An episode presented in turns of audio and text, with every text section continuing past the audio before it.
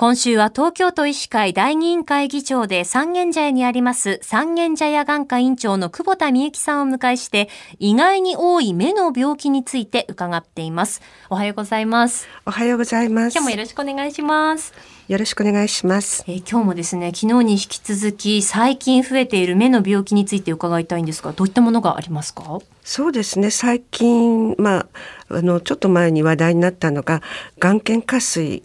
っていうものが多くなってきてます。眼瞼下垂あの漢字で書くと目のまぶたが下に垂れると書きますけれどもこれどういった病気なんでしょうか？あまぶたが、まあ、あの下がってくるっていう病気でよくあの高齢の方だと「先生最近は目が小さくなったのよ」とか言って眼科にいらっしゃるんですけどそれは眼球が小さくなったわけではなくてまぶたが垂れてきて、まあ、小さく見えるっていうことですね。ですからあの芸能人の方ですと宮根屋さんがあの手術をなさって、はい、あの一時期話題になりましたよね。そうでしたね。はあ、これまぶたがこう垂れ下がってくると生活にはどういった支障が出てきますか？もうとにかくまず見にくい。それであとあのまあそこまで行ってなくてもよくあの見受けられる方で無理やりにあのおでこの筋肉を使って、はい目を開けているのですごく頭痛がするとか肩が凝るとかそういう方もいらっしゃいますね。これ何か原因というのはあるんでしょうか？まあ一番多い原因はもちろん老化ですが、うん、その他にハードコンタクトを使ってらっしゃる方にすごく多いです。そうなるとあの年齢に関係なくなるということですか？え、あとあの先天的にあのまぶたを上げる筋肉が、はい、あのどうしても弱くて、あのお子さんの力下がってるっていう方もいらっしゃいます。そうなんですね。はい、これ治療するときはどういった方法がありますか？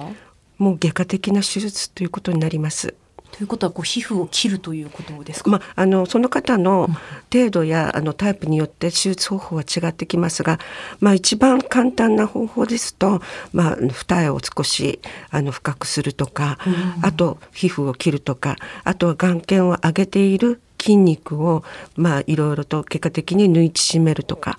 まあそういういろいろな手術があります。はあ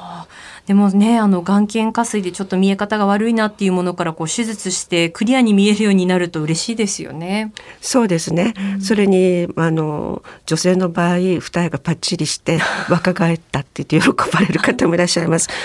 あ、そうなんですね。はい。あの他にも気になる目の病気ありますか？そうですね今度眼瞼下垂に、まあ、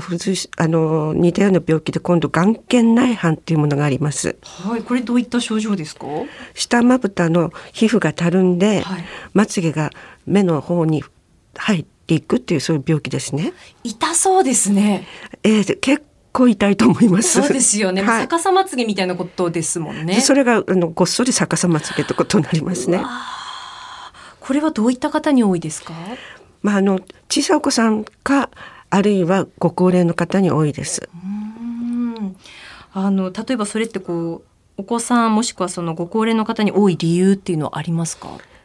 お子さんの場合は下まぶたにあの脂肪がこうぷっくりついてるような場合、はい、あのまぶたがそういうふうに内側を向いちゃうっていうことはあるんですけれども、あの成長するにつれてあの治っていくこともあるので大抵はそのままあの経過を観察します。でご高齢の方の場合は皮膚のたるみが原因でまぶたが内側に向いてるわけですから、まああの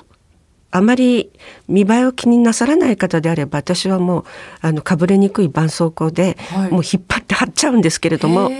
でももうやっぱりそれではっていう方の場合は外科的な手術をお勧めしてます。これも外科的な手術だとこう皮膚を切ってっていうことですよね。はい、そうですね。外来手術で30分ぐらいの手術時間で終わりますし、あの局所麻酔でできますので、まあそれを考えていただくのも一つかと思います。はい。三軒茶屋眼科の院長の久保田美幸さんにお話を伺いました。先生、明日もよろしくお願いします。よろしくお願いします。